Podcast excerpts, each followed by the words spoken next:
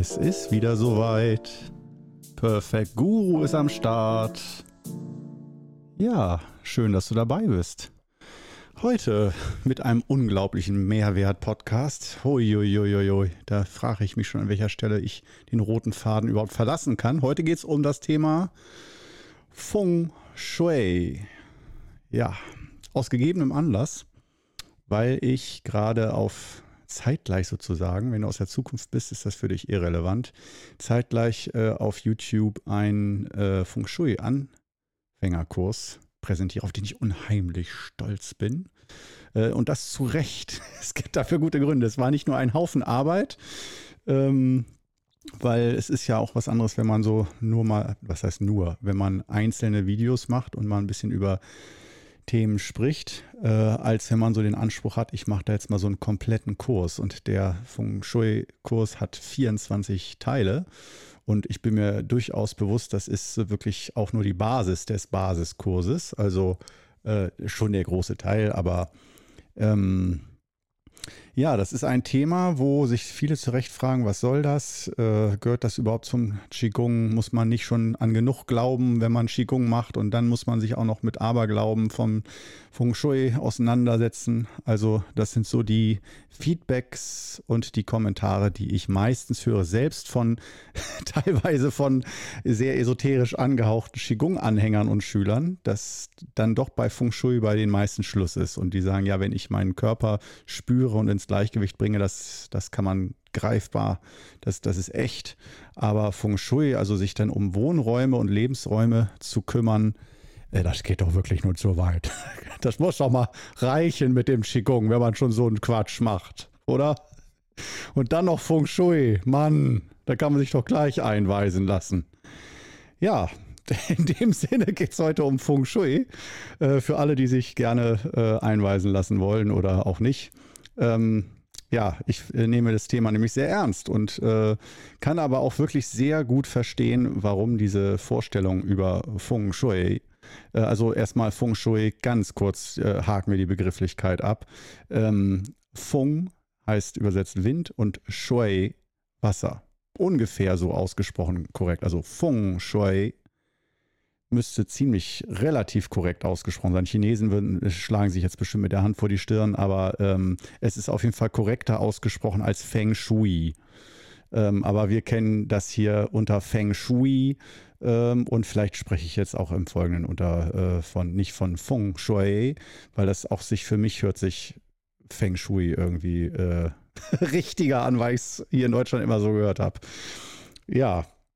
Und ich habe mich, also neben meiner Qigong-Begeisterung in den letzten 22 Jahre jetzt, habe ich mich nicht nur mit den 5 Übungen des Wudang Qigong und Energiemassage, Energiebehandlung auseinandergesetzt, sondern ich habe mich in ähnlicher Tiefe auch mit dem I Ching und Feng Shui auseinandergesetzt, die auch also wichtige Säulen der chinesischen Philosophie sind und sozusagen sehr wirkungsvolle Werkzeuge zum Life-Coaching und Blockaden lösen und Wirkung erzeugen. Und Wirkkraft nicht im esoterisch abgehobenen Sinne, nichts gegen Esoterik, aber ich benutze den Begriff meistens, wenn ich damit meine abgehoben, also irgendwelche Vorstellungen und Ideen, die Freiheit des Geistes kann einen überall hinbringen, aber ich finde, solche Thematiken sind immer wichtig, dass die Hand und Fuß haben, also sprich,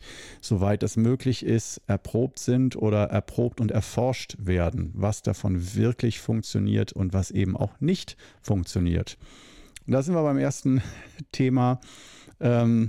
Natürlich funktioniert nicht jede Feng Shui-Maßnahme. Also vielleicht hast du davon schon mal gehört, dass Feng Shui nicht nur irgendeine Theorie ist, sondern dass es da dann Hilfsmittel und Regeln gibt, was sozusagen im Wohnraum, welche Verhältnisse da herrschen sollten und welche Gegenstände, Formen, Farben, Gegebenheiten in Wohn- und Arbeitsräumen und auf Grundstücken zu Glück und zu Unglück, zur Gesundheit, Krankheit und zwar in verschiedensten Lebensbereichen führen.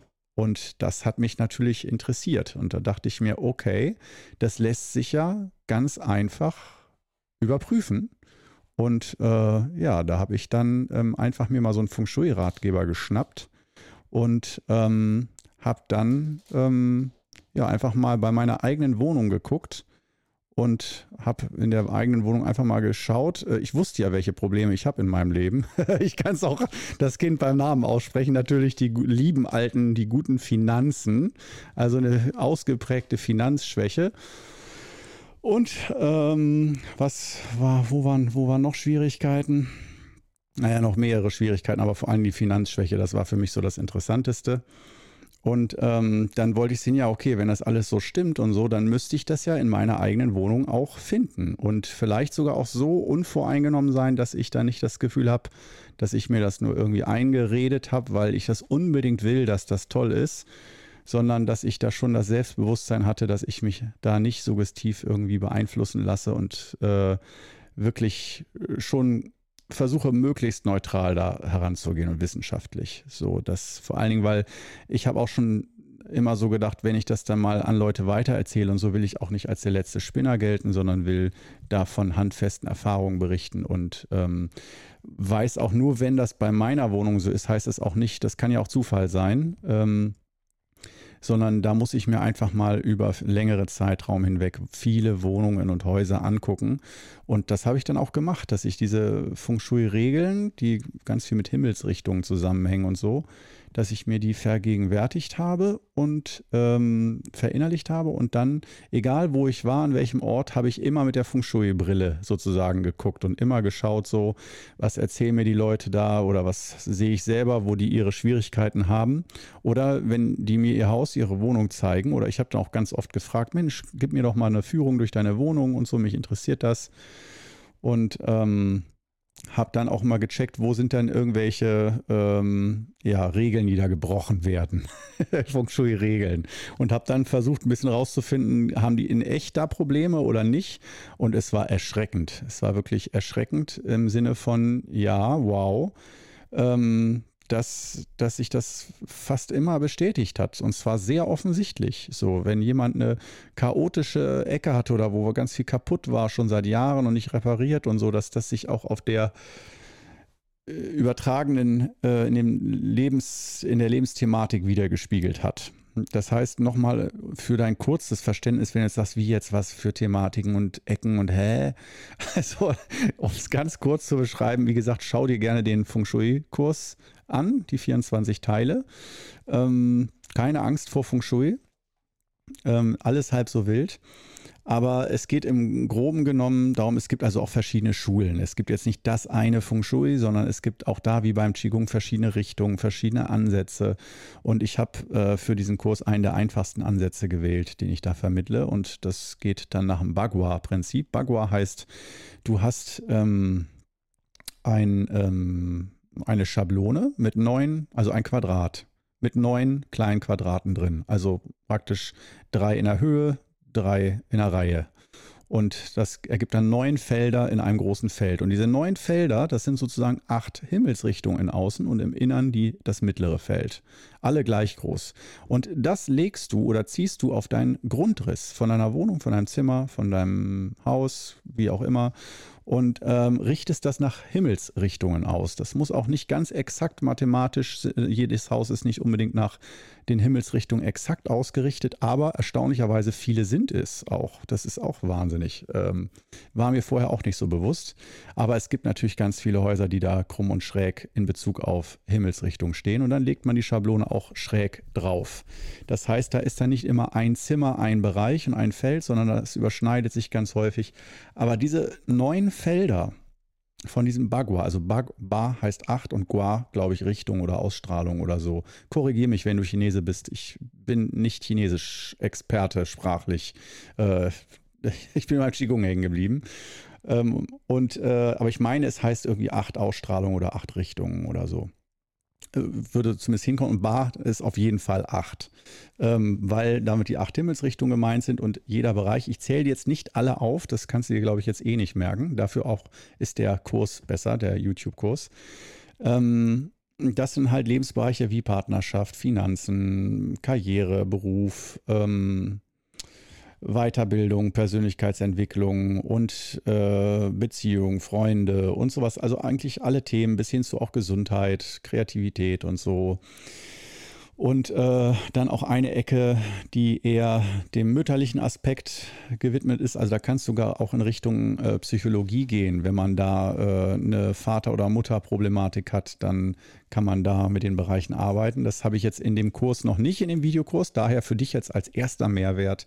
Die väterliche Ecke ist der Nordwesten, die Ecke des Patriarchen sozusagen. Also wenn da von Geburt an durch deine Familienkultur da irgendeine Art von Störung ist, die sich so durchzieht, dass du dich immer nicht unterstützt fühlst und keinen Rückhalt hast, keinen Berg im Rücken sozusagen auf deinem Lebensweg, immer verunsichert bist, schnell und so weiter. Also keine starke, unterstützende Vaterfigur, dann ist der Nordwesten was für dich, dass man da ordentlich investiert oder da was bewegt in der Richtung oder mal schaut bei sich selbst im nordwestlichen Bereich der Wohnung, wie es da so aussieht, ob es da chaotisch ist oder trostlos oder staubig oder was auch immer. Und der mütterliche Bereich, der ist dann nämlich der Südwesten. Und das ist jetzt schon so dieser Geheimmehrwert für alle Freaks, die sich hier diesen Podcast antun und es schaffen, eine Stunde mir zuzuhören. Ich bin immer wieder begeistert, obwohl ich habe auch schon Podcasts gehört, so einige, die Klassiker, die deutschen Klassiker, die auch so eine Stunde gehen.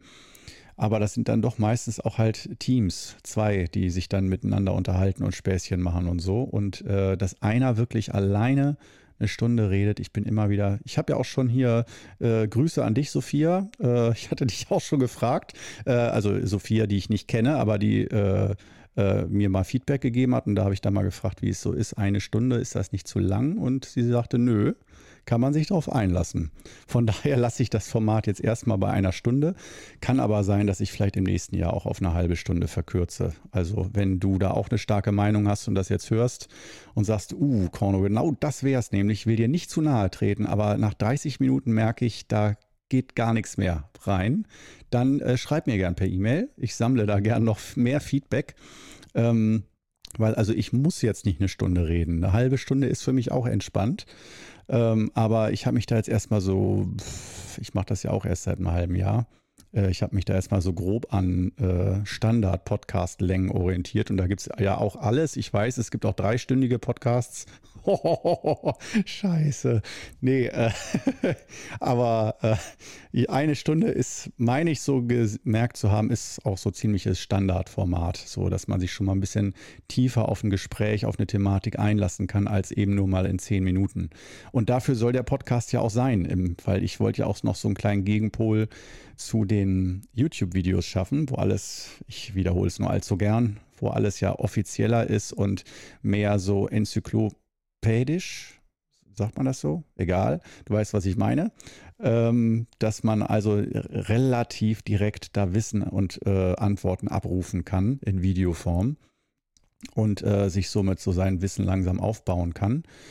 Und hier geht es ja wirklich mehr darum, um ganz entspannt mal so ein bisschen in die Qigong-Welt, in die Qigong-Denke einzutauchen und auch nicht immer nur strikt fokussiert, genau wie wir das jetzt machen, Thema Feng Shui, und ich spreche im Allgemeinen jetzt über den Podcast, das meine ich damit, genau solche Sachen und auch damit mal wieder zu sehen, so Tribut zu zollen daran, dass wir eben nicht Maschinen sind, die nur perfekt Wissen vermitteln sollen, sondern auch Menschen dahinter sind, die leben, die denken, die fühlen, die nicht im Gleichgewicht sind. Und zum Thema Feng Shui, um zurückzukommen, da gibt es dann also diese 8, beziehungsweise mit der Mitte zusammen 9 Bereiche. Und die kann man sich dann anschauen und analysieren. Und da gibt es, und deswegen möchte ich dir heute auch noch ein bisschen so Hintergrundinformationen zu dem Feng Shui-Kurs liefern. Da gibt es dann unheimlich viele Regeln und auch dann Hilfsmittel, also Do's und Don'ts sozusagen, wenn man das anglizistisch angehen möchte. Und die Sache ist die, ich habe mir, ich weiß nicht wie viele Feng Shui-Bücher gekauft, aber ich war wirklich hardcore wissenshungrig und habe mir diese ganzen, wirklich hunderte von Regeln, mindestens hunderte, es gibt natürlich noch viel mehr, aber habe mir die alle reingezogen und habe die auch alle ziemlich auswendig gelernt. muss man so sagen, auch bis heute. Das sitzt wirklich sehr tief drin, dieser Stachel, dieser Wissensstachel. Und das Problem kannst du dir schon vorstellen, egal wo du hinkommst, du siehst da natürlich eigentlich immer nur das, was verkehrt ist, was falsch ist. Und jetzt münzt das mal um, dieses kritische Denken auf, wie man Menschen betrachtet. Ja, wenn du solche Regeln hast, was gut ist und was schlecht ist und förderlich und was behindert. Und dann guckst du dir Menschen an und hast immer noch diese Regeln im Kopf, zum Beispiel Kommunikationsregeln. Das ist ein Klassiker, gewaltfreie Kommunikation. Nichts gegen gewaltfreie Kommunikation, das ist ja nach Marshall Rosenberg.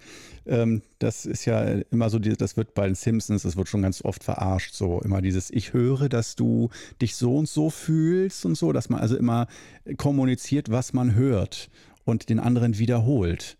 Und das mag auch irgendwo sinnvoll sein, dass man auch wirklich mal trainiert, dem anderen wirklich mal zuzuhören. Aber in der Praxis, wenn du merkst, jemand ist da gerade in der Ausbildung für gewaltfreie Kommunikation und der übt das gerade mit dir und du willst dich normal unterhalten, da würde ich am liebsten manchmal die Eisbucket-Challenge umfunktionieren und demjenigen echt einmal nur ein Eimer kaltes Wasser über den Kopf kippen und sagen, Junge, red mal richtig mit mir. Ich will, dass du richtig komplett bescheuert mit mir redest und so, wie du es immer tust und nicht so komisch reflektiert und so. Auf jeden Fall, das sind so, wenn man dann die Regeln im Kopf hat dann und du beurteilst dann die Menschen immer danach, wie sie sprechen und ob sie auch so richtig nach gewaltfreier Kommunikationstheorie sprechen und zuhören oder ob sie da Fehler machen und dich dann auch korrigieren und sagen, nein, so darfst du jetzt nicht mehr sprechen und kommunizieren, du musst jetzt anders sein und so. Und da bin ich ja gar kein Freund von dieser, also ich sehe den Raum für Mediatoren und so und dass das in einigen Situationen mal wichtig ist, dass man sich da mal mit solchen Geschichten auseinandersetzt. Auf jeden Fall, das hört sich jetzt viel zu respektlos an. Also zu versuchen, die Kommunikation untereinander zu verbessern, ist mit das Heiligste, was man machen kann.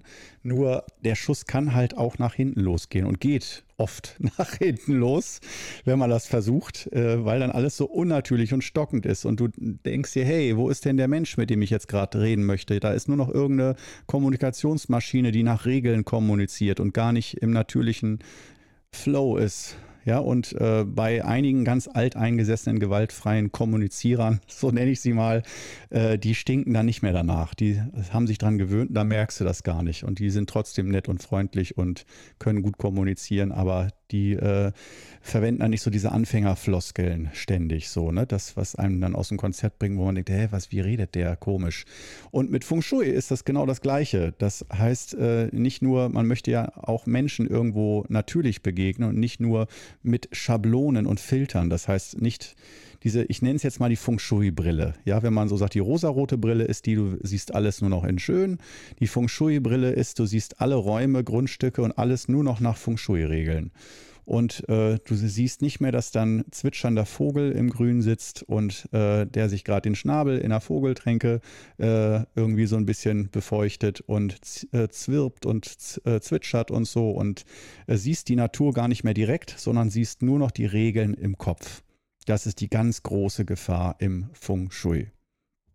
Und auch der Stolz dann, dieses Wissen zu haben, diese wie eine geheime Magie, dass man sozusagen weiß, wie man einen Stau auflösen könnte und wo sozusagen das Problem ist auf dem Grundstück oder in der Wohnung und dass das ja auch eine Art von Macht ist, die du hast. Ja, du kannst theoretisch zu jedem nach Hause gehen und dem sagen, hier, entferne das Sofa aus dieser Ecke und dein Leben wird auf einmal wie geschmiert laufen. Oder wenn jemand sagt, ich bin immer irgendwie unglücklich und ja, ich verstehe mich mit irgendwie sonst wem nicht, meinen Lehrern nicht oder ich verstehe mich mit dem und jenem nicht und dann sagst du, komm, lass uns mal kurz in die Beziehungsecke gehen und mal schauen, wie es da bei dir aussieht. Na, ist doch klar, die Zahl 2 ist hier viel zu wenig repräsentiert. Hier hast du ja lauter Sachen mal 3. Das geht ja schon mal gar nicht. Und solche Geschichten und das ist dann immer so, wo ich denke, ja, so sollte Feng Shui nicht angewandt werden. Das, ich meine, manche haben Spaß dran und okay, aber dann funktioniert es halt auch aus meiner Sicht oft nicht, wenn das so als Partyspiel oder als Begleitmaßnahme immer überall, wo man hingeht, irgendwie so halb angewandt wird mit Halbwissen. Und selbst wenn man alle Regeln richtig korrekt auswendig gelernt hat, dann kommt es da oft zu mehr Verwirrung als Klarheit und guter Wirkung, gutem Effekt. Deshalb, aus diesem Grund, habe ich meine über 20-jährige Erfahrung im Feng Shui-Bereich und wie gesagt, ich selber habe jahrelang diese Feng Shui-Brille aufgehabt. Ich spreche da nicht von oben herab über all die dummen Leute, die anfangen, sich mit Feng Shui zu beschäftigen. Erstens, ich kann es super verstehen, es ist mega spannend, diese Art von Wissenschaft. Und wirklich herauszufinden, immer mehr Schritt für Schritt, dass diese Regeln auch oft stimmen und dass da wirklich was dran ist. Obwohl es so subtil und so manchmal x-beliebig wirkt, erstmal für unser Eins aus unserem Kulturkreis. Und damit auch oft eher lächerlich und schnell gerne durch den Kakao und ins Lächerliche gezogen werden kann von Menschen, die sich damit noch nie auseinandergesetzt haben. Ähnliches berichten ja auch immer oft Astrologen, die sich sehr intensiv mit Astrologie beschäftigen, dass da viele einfach immer nur so das Tageshoroskop aus Bild der Frau sehen und sich dann drüber lustig machen. Aber auch das ist ja eine sehr ausgefeilte Wissenschaft, mit der ich mich zumindest mit der westlichen Astrologie noch nicht so auseinandergesetzt habe. Aber zumindest genügend in der Thematik bin, um dann nicht zu sagen, ist ja alles nur Quatsch. Es ist immer ganz leicht, sich lustig zu machen über solche Dinge und sich zu überheben. Aus dem Standard heraus so, ja, ich bin bodenständig und nur das, was man sehen und messen kann, das ist echt, und alles andere ist für Leute, die nicht einen richtig sitzen haben, ne? Einen Schuss nicht gehört haben und so. Und man selber ist auf der sicheren Seite im Mainstream, ne, mit beiden Beinen fest im Leben, und alle Leute, die so nicht richtig fest verwurzelt sind und die sich suggestiv alles einreden lassen und jedes Märchen erzählen lassen, weil sie so dumm sind oder so ungefestigt als Person und so, ne? Das sind dann die ganzen Dummen, über die man sich lustig machen kann, wo man schön mit den Augen rollt, bis die Augen anfangen zu schmerzen. Und beim Feng Shui finde ich, das ist so ein ähnliches Ding. Und umso schöner ist es, dass ich aus irgendwelchen Gründen auch immer mich darauf eingelassen habe, mich damit mal auseinanderzusetzen. Also ich denke halt aufgrund von Qigong, wo ich auch eher halbherzig begonnen habe damit. Wenn du mich schon kennst, dann weißt du das. Ich war nicht auf der Suche nach Qigong, sondern ich bin mehr über Qigong gestolpert, und selbst dann fand ich es noch nicht richtig cool. Aber die 5 Übungen haben mich überzeugt, ganz still, und ich weiß nicht, was mich dazu gebracht hat, die zu üben, regelmäßig. Ich war nicht begeistert. Vom Yoga war ich viel mehr begeistert.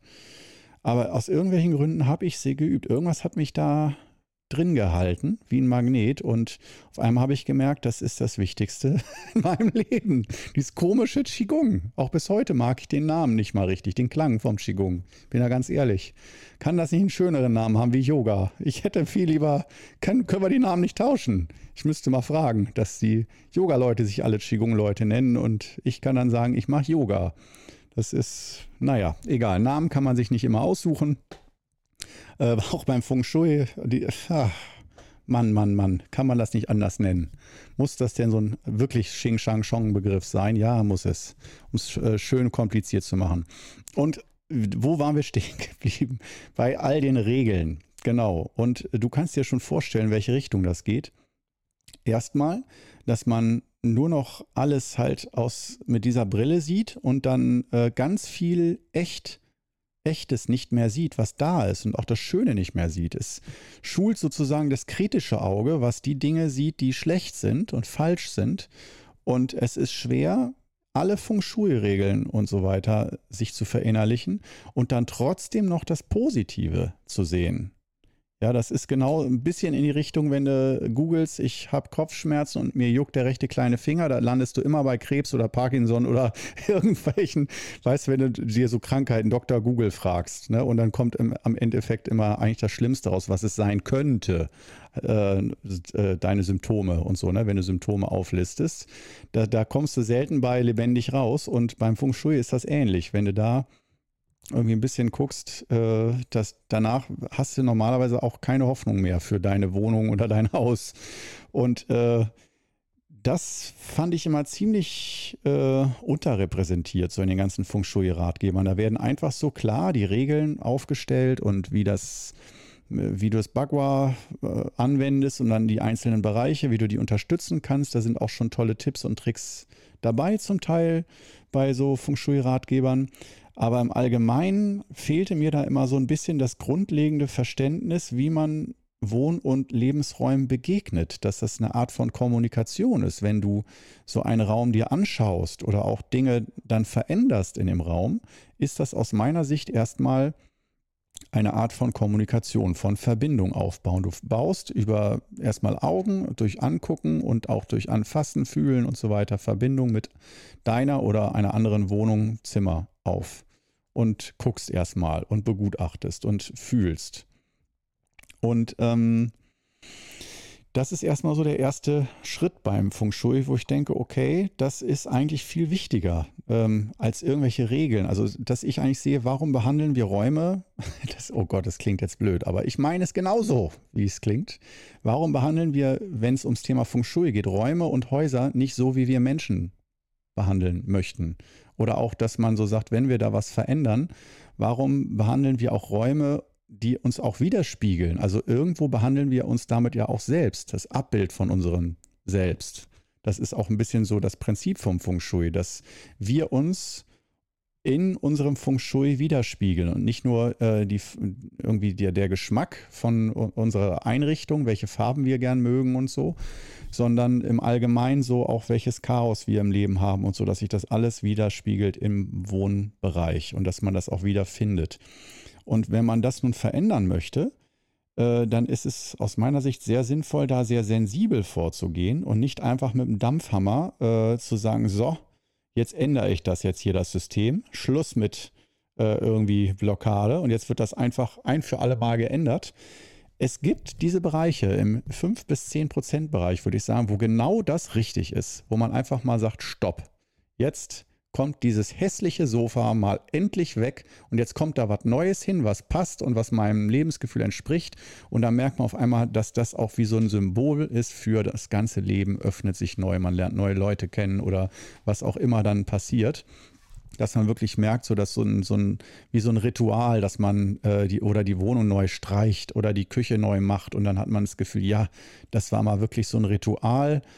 Wie ein Ritual, so eine Renovierung oder ein Austausch von Möbeln oder auch ein Umzug, dass man einfach mal sagt, ein Neuanfang, mal ein bisschen Erneuerung, ein neues Gefühl.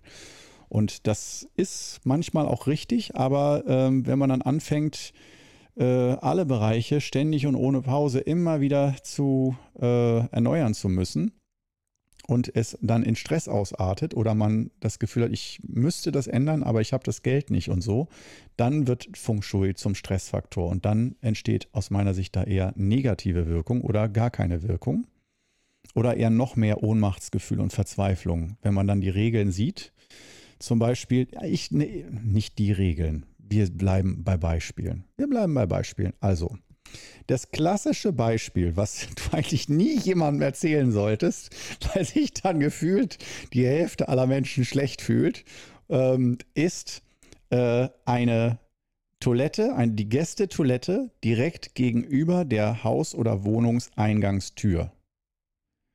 Das ist so eine der Grundregeln im Feng Shui, wo man sagt, das ist auch wieder Mehrwert, das habe ich nicht in dem Feng Shui-Kurs auf YouTube untergebracht. Das heißt, ich wiederhole, wenn der Türrahmen der Gästetoilette, die sich ja oft im Eingangsbereich befindet, exakt gegenüber ist, nicht irgendwie ein bisschen sich überschneidet, sondern die Türrahmen von Haustür und Gästetoilette exakt gegenüber sind, dann heißt es, das ist die Regel, dass meistens das Geld, was reingeht ins Haus oder auch Energie, schnell wieder rausgeht. Also, dass die Menschen, die in so einem Haus leben, oft finanzielle Schwierigkeiten, Probleme haben oder auch existenzielle Probleme oder auch, weil es eine Wasserproblematik ist, manchmal dann hin zu Depressionen oder ja, anderlei Schwierigkeiten haben. Und das habe ich über viele Jahre überprüft und siehe da, es gab von vielen Dutzenden, gab es, glaube ich, 2 oder 3 Ausnahmen, wo das nicht so war. Und wo ich dann aber auch gesehen habe, okay, die haben an anderer Stelle, es ist halt ein starker Wirkfaktor und das heißt nicht, wenn das so ist, bist du auf jeden Fall pleite, sondern das ist ein starker Wirkmechanismus, aber es kann auch andere Wirkmechanismen andersrum geben in deiner Wohnung, in deinem Haus, die deine Finanzen so stärken, dass das nicht weiter ins Gewicht fällt oder du merkst, ja, das ist jetzt kein großes Problem. Ja, und dann ist es umso interessanter zu gucken, wenn du sozusagen dieses schwierige Feng Shui hast mit Gästeklo exakt gegenüber der Eingangstür und du sagst, nö, finanziell ist bei mir alles Roger sozusagen, dann wäre es mal interessant, zum Beispiel im Südosten zu gucken und das Holzelement sich da anzuschauen. Also es ist Holz, es hängt also auch mit den 5 Elementen zusammen. Und der Südosten steht in Verbindung mit dem Element Holz. Und dann könnte man sich die Himmelsrichtung mal anschauen und sagen, wow, da kann man auch viel von lernen manchmal. Was ist bei dem im Südosten für eine Spezialität? Und jetzt sind wir nämlich bei meinem Ansatz von Feng Shui, dass man natürlich erstmal so also das, was gleich ist mit anderen Feng Shui-Ratgebern, sind diese 8 Richtungen, die 8 Lebensbereiche. Und dass man die erstmal analysiert, dass man erstmal bewertet, wie so ein Zeugnis, dass man sich selber ein Zeugnis ausstellt und nicht, ob man gut oder schlecht ist, sondern wie es einem geht in einzelnen Bereichen. Weil es kann ja sein zum Beispiel, dass in der Partnerschaft alles super ist, aber in deiner Karriere du gerade gefeuert wurdest oder sonst irgendwas. Und wenn man dich dann fragt, wie geht's dir und du bist frisch verliebt, aber wurdest auch gerade gefeuert, dann kannst du nicht sagen, ah super, aber du kannst auch nicht sagen, total schlecht. Das ist dann ein bisschen, es ist kompliziert, könnte man dann sagen als Empfindungsstatus. Und das Feng Shui, das spiegelt genau das wider, dass du die einzelnen Bereiche halt unterschiedlich bewerten kannst. Und natürlich kannst du dann auch so eine Gesamtnote geben, um zu gucken, geht es mir gesamt einfach mal so als Note eher gut oder eher schlecht. Und das ist auch schon mal ein wichtiges Feedback mal zu sehen und sich mal zu fragen, wie geht es mir in unterschiedlichen Bereichen eigentlich gerade?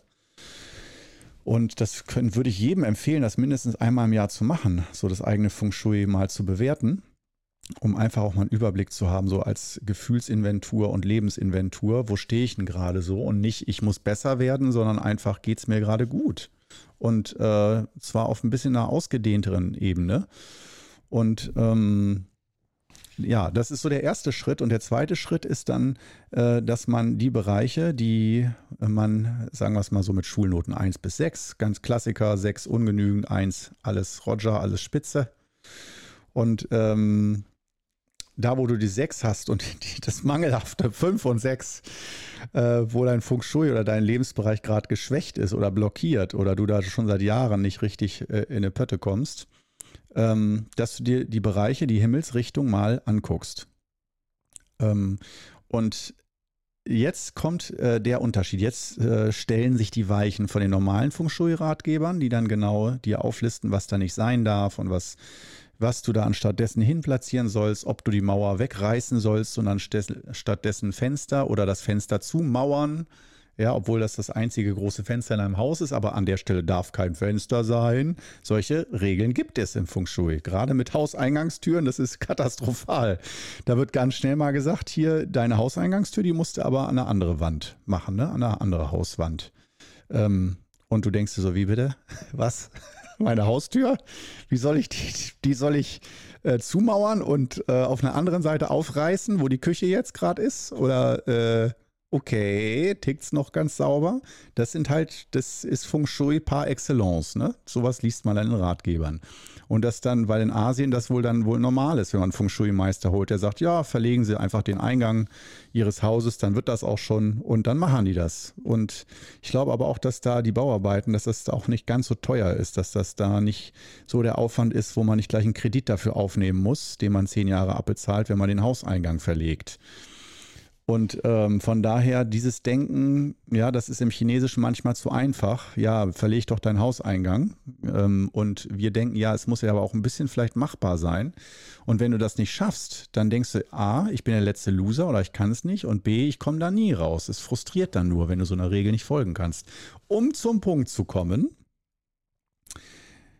Schluck Teechen?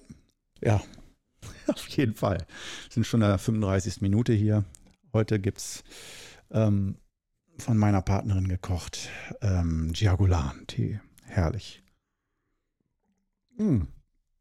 Für dich natürlich ein Achtsamkeitsatemzug in Stille. Das ist selbstverständlich. Und zwar jetzt.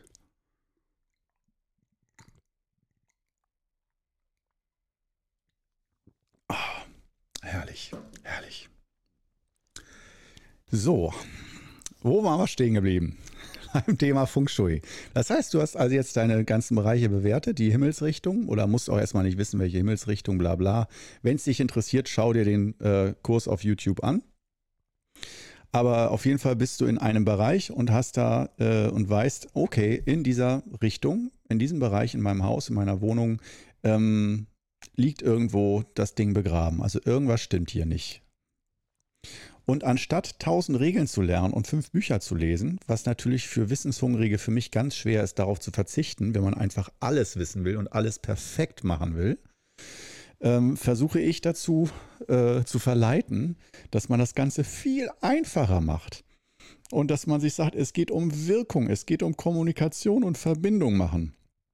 Und das heißt also, wenn du jetzt einen Bereich hast, wir sagen mal zum Beispiel der Klassiker Finanzen, und bei dir sind die Finanzen komplett im Argen, war auch schon immer so, oder ja, nicht kurzfristig oder vielleicht auch kurzfristig, seit ein paar Monaten oder so, wer weiß. Da hast du also mangelhaft oder ungenügend. Dann gehst du in den Bereich, in Südosten in diesem Fall, und schaust erstmal nur danach, was auf deinem Grundstück oder Haus oder Wohnung in dem Bereich für Extreme sind.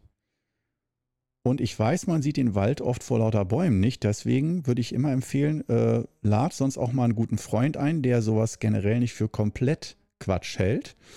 Oder kann auch jemand sein, der es für komplett Quatsch hält. Aber sag dem, wenn du dir den Bereich anguckst, würdest du sagen, in diesem Wohnbereich, in diesem Zimmer oder in dieser Ecke oder so, ist irgendwas extrem.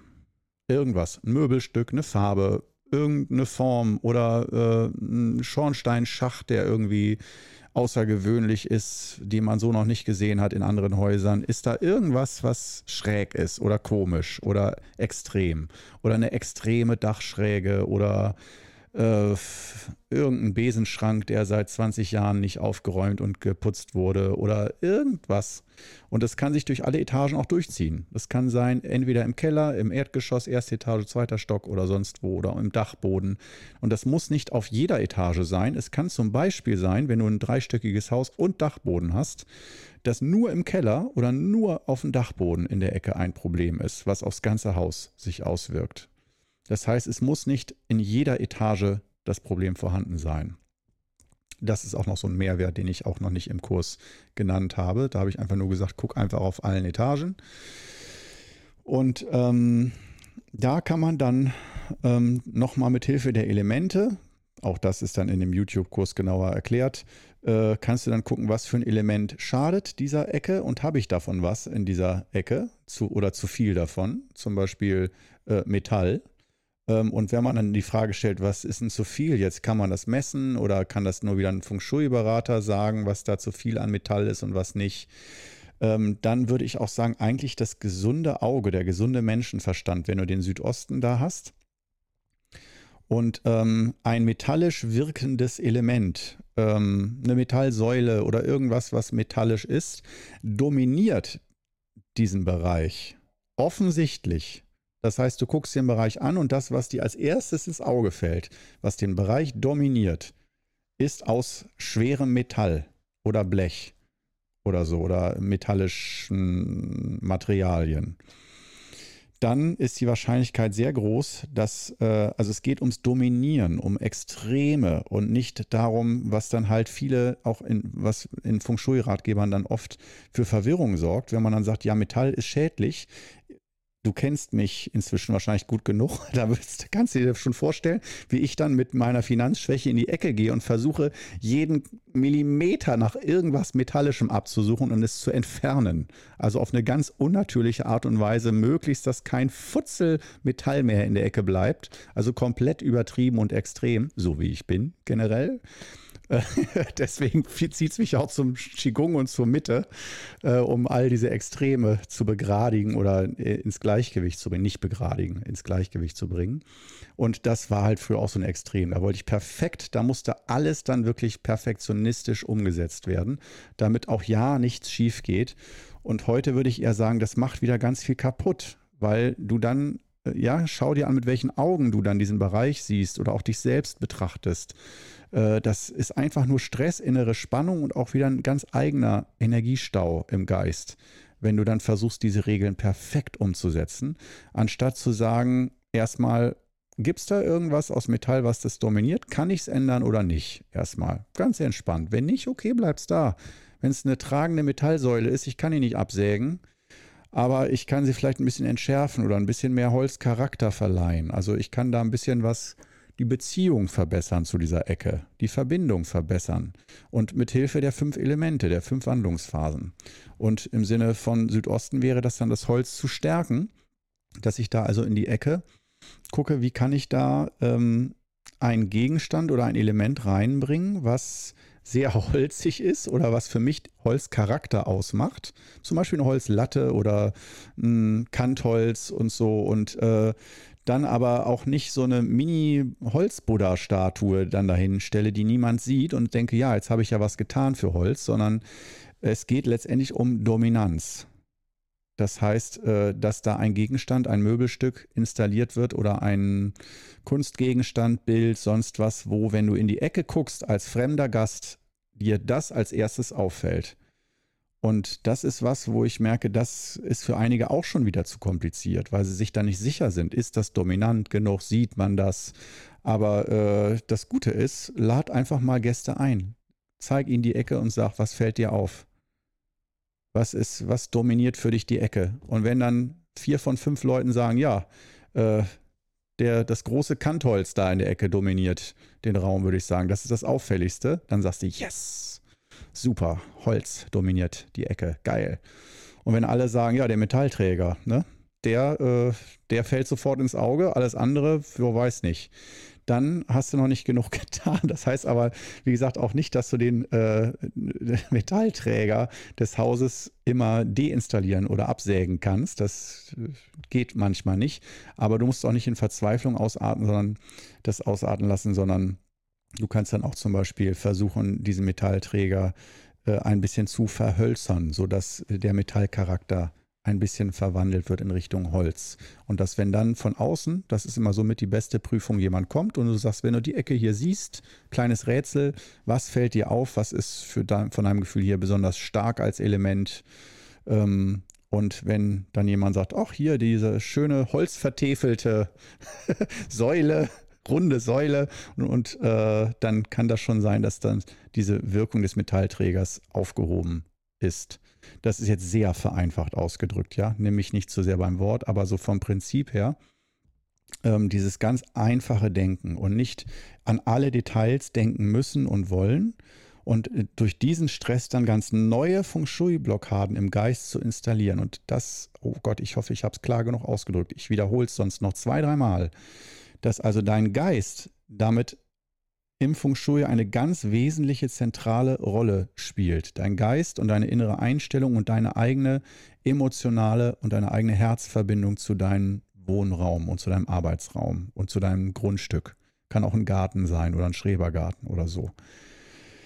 Und dass man da erstmal guckt, gibt es irgendwo einen Chaosbereich, einen völlig ungeordneten Bereich, wo alles zu viel ist, alles durcheinander ist und so weiter. Und dann guckst du, den habe ich zum Beispiel ganz lange im Kinderkreativitätsbereich gehabt. Da habe ich immer Papierhaufen gehabt und Kleidung, Klamotten übereinander geworfen, alles. Aber ich habe gemerkt, immer wenn es da chaotisch war, war ich ultra kreativ und habe viel Musik gemacht und Romane geschrieben. Und das heißt, irgendwann habe ich das so sein gelassen, habe gesagt, Junge, lass diese Ecke, nicht die ganze Wohnung, aber lass diese Ecke einfach unordentlich. Das hat irgendwie einen guten Effekt, obwohl ich keine Unordnung mag. Also ich freue mich nicht drüber, wenn etwas unordentlich und chaotisch ist in meiner Wohnung. Das ist jetzt nicht, dass ich denke, yes, jetzt fühle ich mich wie zu Hause. Ich mag es sehr aufgeräumt und minimalistisch, damit der Kopf mehr Platz hat, mehr Freiheit, mehr Luft zum Atmen. Ich liebe das.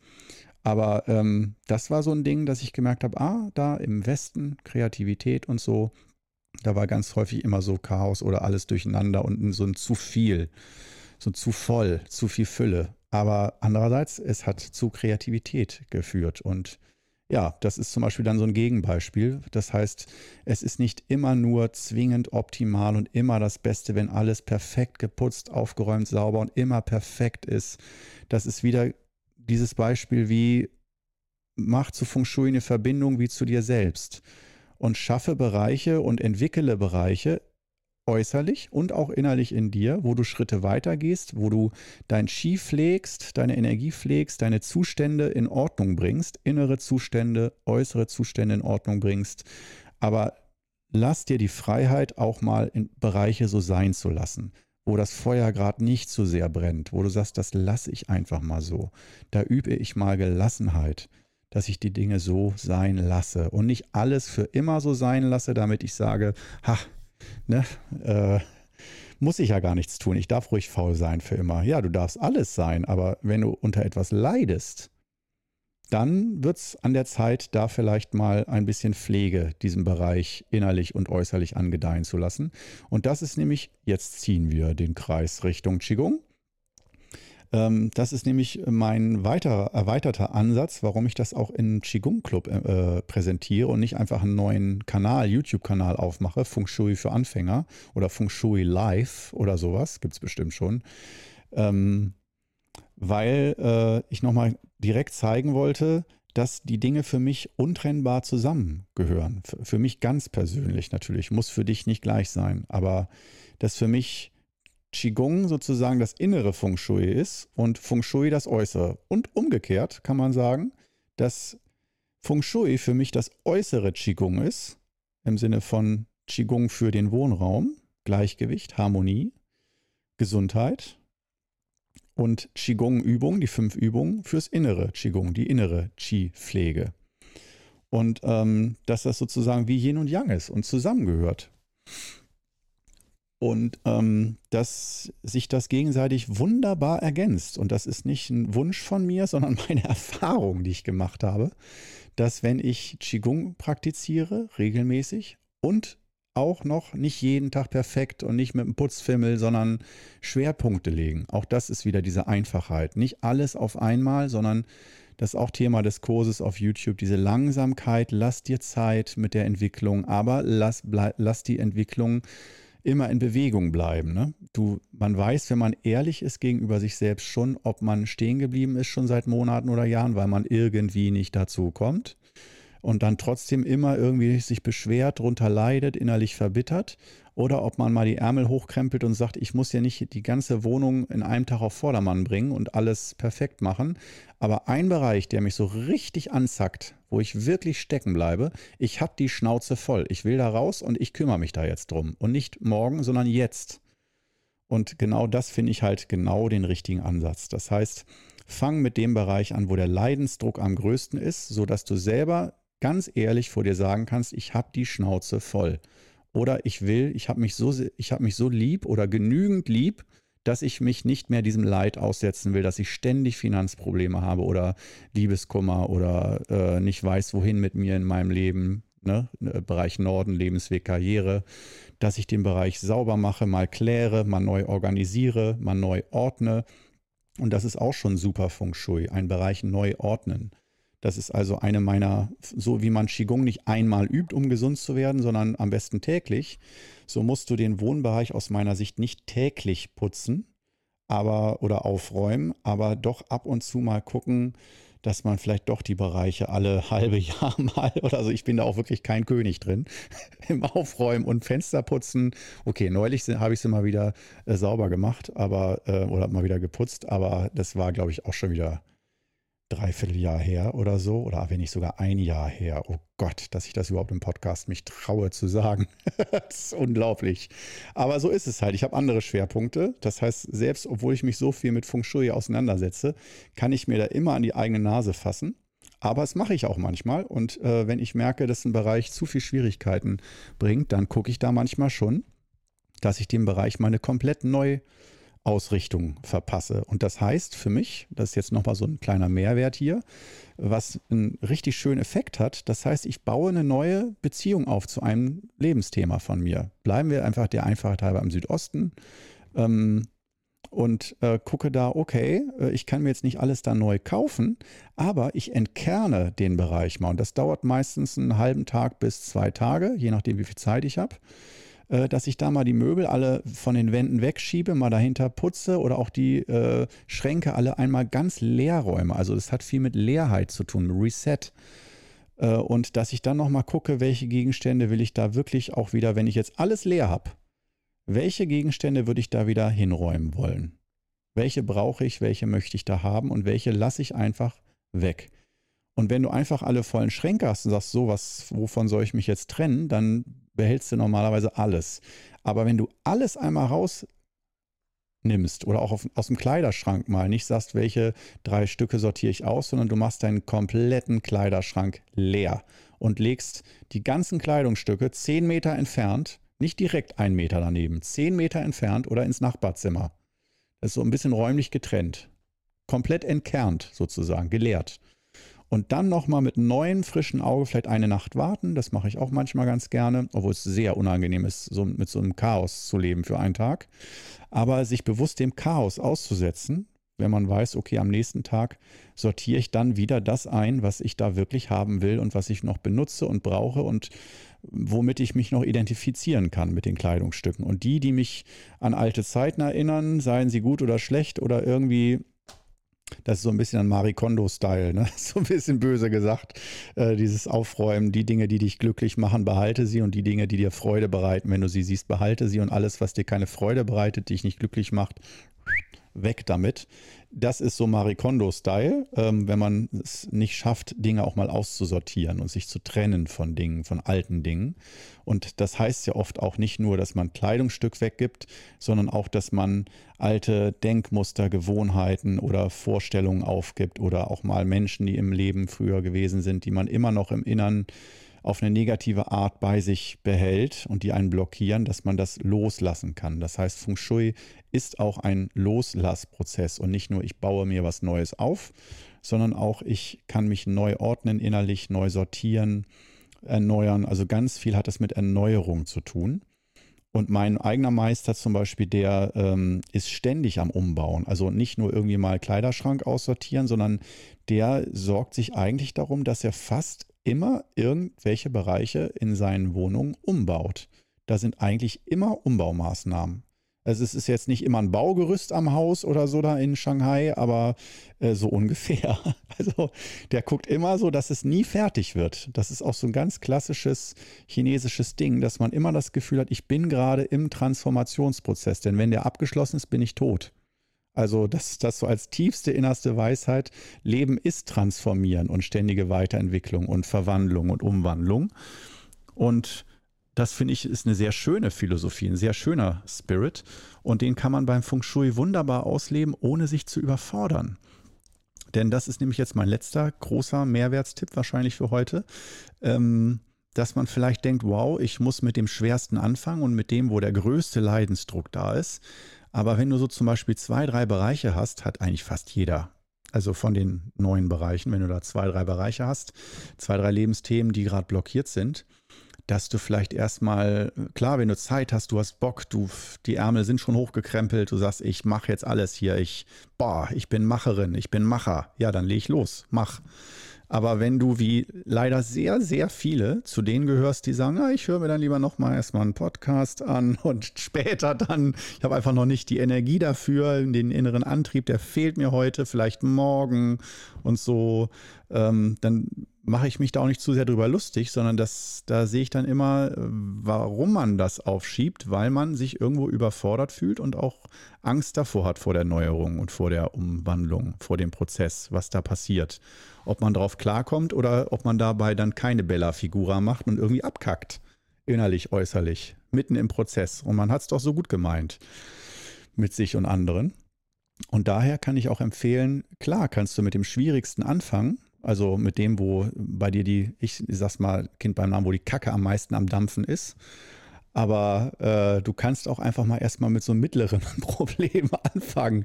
Also nicht gleich mit den ungenügenden 6, sondern erstmal da, wo du denkst, okay, auch vom Arbeitsaufwand her ist erstmal überschaubar. Ich will erstmal sehen, ob das ganze Ding, dieses Feng Shui überhaupt funktioniert, und will erstmal so ein bisschen ankommen da und nicht gleich an die heftigsten Themen ran. Das wäre von mir auch nochmal so ein Spezialtrick. Wie gesagt, wenn du übermotiviert bist, dann geh ran an Speck. Aber wenn du jemand bist, der sich da schnell überfordert fühlt und vielleicht auch Angst vor Veränderungen hat, dass man dann vielleicht dann erstmal mit was Kleinerem anfängt und erstmal guckt, wie wirkt das, wie geht es dir damit und so.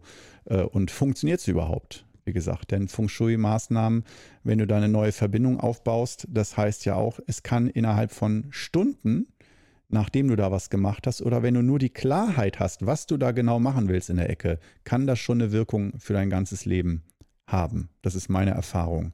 Aber es kann auch 6 bis 12 Monate oder auch bis hin zu 1,5 Jahre manchmal dauern, wenn du einen Bereich neu organisiert hast im Außen, bis das im Inneren, in deinem inneren System so richtig angekommen ist und da in der richtigen Reihenfolge sich alles neu sortiert hat. Also solche Umgewöhnungsprozesse auch innerlich systemisch, wenn du dein inneres System änderst. Das heißt nicht, dass immer alles auf Knopfdruck dann super funktioniert. Und manchmal fehlte halt nur so ein kleiner Schnips und dann läuft es auch im Leben. Und manchmal ist diese Feng Shui-Maßnahme nur wie ein Startknopf, wie ein Startimpuls für einen Prozess, der in Gang gesetzt wird, wo erstmal neue Voraussetzungen geschaffen werden. Das kann zum Beispiel sein, wenn du im Südosten, bleiben wir beim Thema Finanzen, dann da zu starke dominierende Metallelemente entfernst und ein schönes dominierendes Holzelement da hast, dann kann das sein, dass du vielleicht erstmal einen neuen Job brauchst. Ja, weil wenn du dann zum Beispiel, ich will nicht sagen, irgendeinen Teilzeitjob hast, wo du nun mal nicht mehr als 400 Euro im Monat verdienst, ja, vielleicht macht dir dein Arbeitgeber dann ein Angebot für einen Job, wo du 800 Euro verdienst, aber es kann auch sein, dass du dich dann erstmal beruflich umorientierst und 2-3 Jahre später hast du auf einmal einen super Job als Programmierer und verdienst 70.000 Euro im Jahr oder sowas, und es ist voll dein Ding. Ja, aber dann musst du erstmal diesen Weg dahin finden, also die Voraussetzungen für diesen Cashflow schaffen. Da kommt natürlich nicht immer wie von Zauberhand automatisch Cashflow für immer und ewig. Das ist nicht Feng Shui, sondern eher, dass da Dinge miteinander auch zusammenhängen. Und das wären somit meine Schlussworte, dass oft auch Bereiche miteinander zusammenhängen, wie zum Beispiel Lebensweg, Karriere und Finanzen. Also der Norden und der Südosten gehört aus meinem Gefühl oft miteinander zusammen. Oder auch der Norden, Karriere, und der Süden, Anerkennung und auch Selbstliebe und somit auch Selbstanerkennung. Wie sollst du deinen Weg gehen, wenn du dich selbst, deinen Wert gar nicht schätzt? Ja, wie sollst du dann viel Geld verdienen, wenn du dich total wertlos fühlst innerlich? Das kann manchmal funktionieren, aber funktioniert oft genug eben nicht.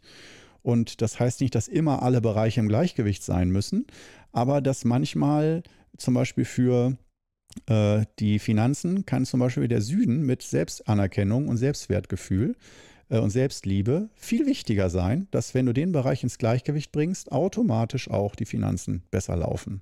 Und das macht, da siehst du schon, da entsteht schon wieder eine Komplexität, wo ich dazu raten würde, bleib erstmal bei dem YouTube Feng Shui Anfängerkurs, erstmal bei den Bereichen, nicht gleich zu tief dir einen zu großen Kopf machen, das verbraucht viel zu viel Energie und erzeugt durchaus oft ein neues Chaos, weil man alles richtig machen will und Angst hat, etwas falsch zu machen. Und dieser Kurs, den ich da angeboten habe, der soll einem die Angst vorm Feng Shui nehmen und Lust drauf machen, einfach mal was auszuprobieren, was Neues, und da Zusammenhänge zu erkennen und mit einfachen Mitteln dann schon richtig gut voranzukommen. Oh. So, das wäre dann heute wieder mal die Episode gewesen. Ich bin so zufrieden. Ich habe es heute voll gerissen. Ich fand mich heute wieder mal sehr, sehr gut, muss ich sagen. Ich habe alles gesagt, was ich sagen wollte. Vielleicht ein Ticken zu viel Mehrwert, vielleicht ein Ticken zu funktional, aber ich habe ja schon am Anfang des Podcasts vorgewarnt, dass ich zu wenig abschweifen werde. Naja, aber so ist es nun mal. Ich hoffe, dich hat es interessiert heute, und vielleicht ist das auch noch nicht die letzte Episode zum Thema Feng Shui gewesen. Und schön, dass du mit dabei warst. Und dann würde ich mal sagen, sehen wir uns in der nächsten Woche spätestens wieder. Bis dann. Ciao.